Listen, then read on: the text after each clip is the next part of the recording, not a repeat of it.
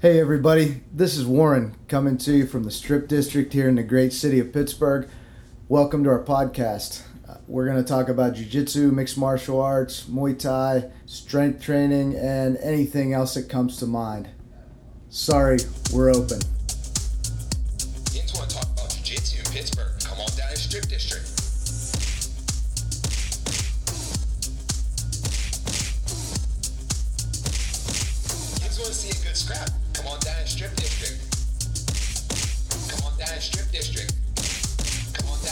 District.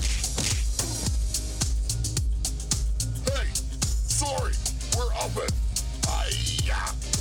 With your host, Warren Stout.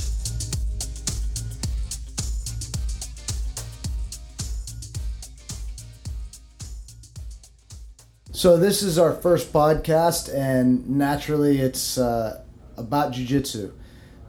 We have an interview today with Garry Tonon that I did last year when he came to visit our school for a seminar. Uh, a lot of you probably don't know, but Garry is, um, well, his family is from Pittsburgh, and his mother used to be a student here. Garry's been visiting us for quite a few years now, probably five years, and I actually met Garry before that. Got to work out with him when he was a blue belt. For the first time I worked out with him, he was a blue belt at Renzo Gracie, New York, in one of John Danaher's classes. So, uh, you know, I've known Garry for a long time, and it's been great to watch his career and how he's really become one of the most exciting and, and one of the most watched grapplers out there right now with his attacking style, his, you know, aggressive submissions, and uh, his willingness to go against anybody. Uh, you know, the he just just got to compete against uh, the great Rousimar Palhares. Uh, that was a, a an amazing match that I thought Garry was the aggressor and, and really controlled most for the most part. So uh, we're going to talk today in this interview um, about leg locks and specifically heel hooks and toe holds, which is what Garry covered in the seminar. And we're gonna also touch on you know leg uh, some other stuff, but leg locks from the top and the bottom.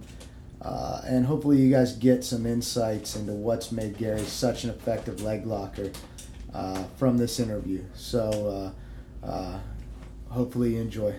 Thanks. Hey guys, I have Garry Tonon here. He's in Pittsburgh uh, here at Stout Training, Team Renzo Gracie, and uh, we're just going to talk first a little bit about uh, Garry's a, a, you know great leg locker, been very successful in competition with leg locks, uh, and we're going to talk about a little bit about leg locks and. Uh, uh, get into you know some of what makes makes his leg locks so successful. So one of the first first question I have is when you attack leg locks, do you prefer, do you have a preference whether you attack leg locks from the bottom position or the top position? And if so, what what what makes one stronger or better than the other? Yeah, it's a good question, um, and a lot of people ask this, and a lot of people, um, you know, I think originally when a lot of leg locking was was done and was seen, um, I think I think people mainly viewed it as something that you do from bottom position. All right, you fall back, or you know you're uh, you're in bottom position. and You find a way to maneuver yourself underneath a person to attack their leg, and there's, cer- there's certainly a very good way to go uh, about your offense and about submitting people, uh, and it can work very efficiently. Um, I think that attacking leg locks from top position, um, whether or not it's superior, I'm not sure, but it's certainly slightly more surprising um, because you don't usually you wouldn't usually be accustomed to thinking about okay well is the guy going to fall back on my leg from here? Most of the time people are used to dealing with positional attacks upper body submissions when somebody's on top. Um, so it's definitely a little bit more unexpected. And in certain positions you get to add body weight you know? Um, you see some people falling during a submission or whatever the case may be so it's kind of falling body weight on a particular submission right? So that can make it a little bit more controlling as well. And with the setups you have pinning pressure on your partner where you're physically able to pin your partner to the mat with your body weight while you're setting up the move, as opposed to from bottom position, their body weight's on you. So you have to find ways to maneuver yourself underneath them. So I think uh, I, I, prefer to attack from top position. It's not always possible, but uh, you know I, I, like that a lot. I think it's a it's a it's uh, unexplored or um, you know there's a lot of questions about it and there's a lot uh, more research to be done with attacking legs from top position as opposed to bottom for sure.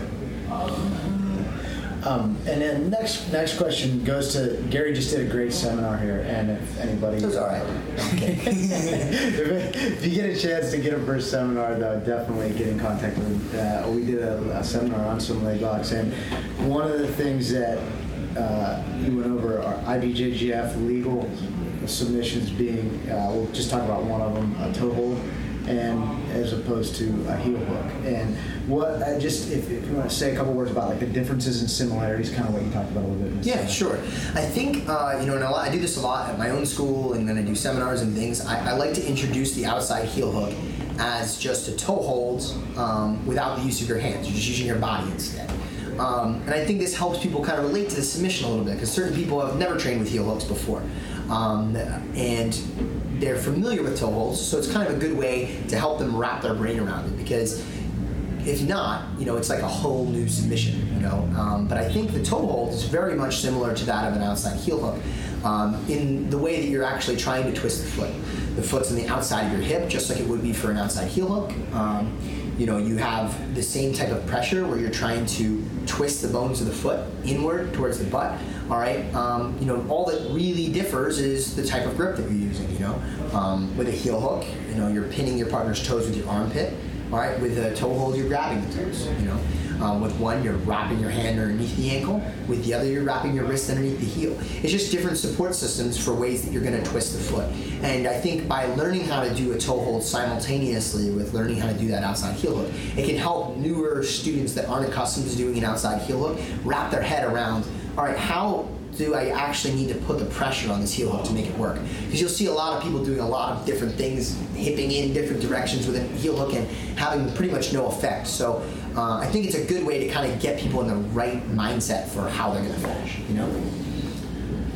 Yeah, thanks. Um, the uh, the next thing, last question I wanted to talk uh, talk a little bit about is kind of the leg lock system that you use, and talk a little bit about one of one of your teachers that that, uh, that I know pretty well too, John Danaher, uh, and he um, has a I think a pretty unique leg lock leg lock system that he uses, and. Yeah. Uh, I think Garry has some special insight on it because he's used it against the best guys in the world. He, he's actually tested this out in competition.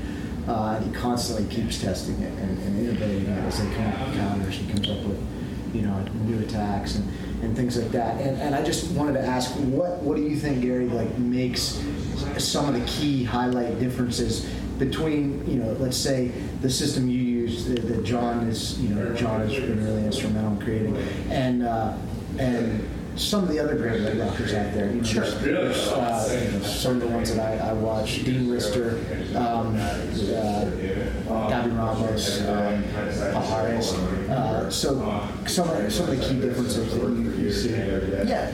Um, so I think that the main difference is, like you just mentioned, is a system. Um, I think that the way that John has taught us the moves and the way that John has, you know, created this system, and I'm, I'm going to say the word again, is very systematic.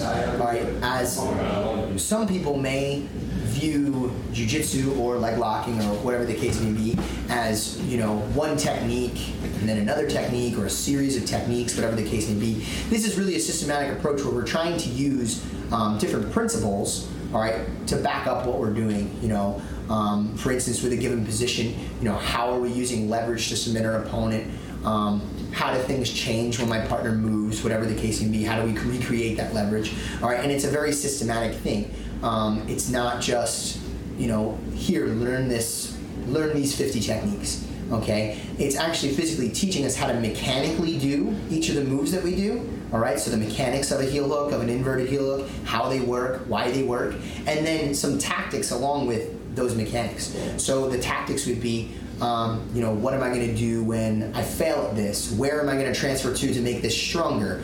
Um, what other positions could I use? Um, how could I, you know, how could I um, better hold on to this? Whatever the case may be. So these these tactics and mechanics are what really separate, I think, his system from other peo- other people's system. It's just a more in-depth way of kind of looking at the submissions. It's you certainly couldn't say that these other great leg lockers aren't finishing, you know, outside heel hooks, inverted heel hooks, whatever the case may be. I just think that um, using this system, it kind of just kind of packages everything in an easier to understand and uh, more uh, technical uh, way of looking at things. So it's easier to learn, and there's there's real principles behind everything. It's not just do this move, you know. And I think that's like all of John's jujitsu, really, um, you know. And I think all great teachers in general um, have li- at least a little bit of that. But I think John is very rigid in the fact that like he doesn't just do something to do it. He doesn't just do something because he saw it. He certainly watches film, right? But he likes to figure out why something works, right? Why this works, and um, I think that's that's really the key detail, you know. Thanks, Garry. That Yeah. was that was really insightful. Sure. Thanks, Thanks a lot, guys. Hey everybody, Warren here. Thanks for listening today. If you'd like more information on our podcast, we have transcripts and some notes on our blog, which is found at our website. Our website is stouttrainpit.com. That's S T O U T T R A I N P I T T dot. And uh, we also have uh, a contact form there. So if you'd like to get in touch with us, that's the place to do it. Also, find us on social media. Our handles are all the same. It's Stout PGH, S T O U T P G H, on Instagram, Twitter, and Snapchat. Thanks for listening. Goodbye.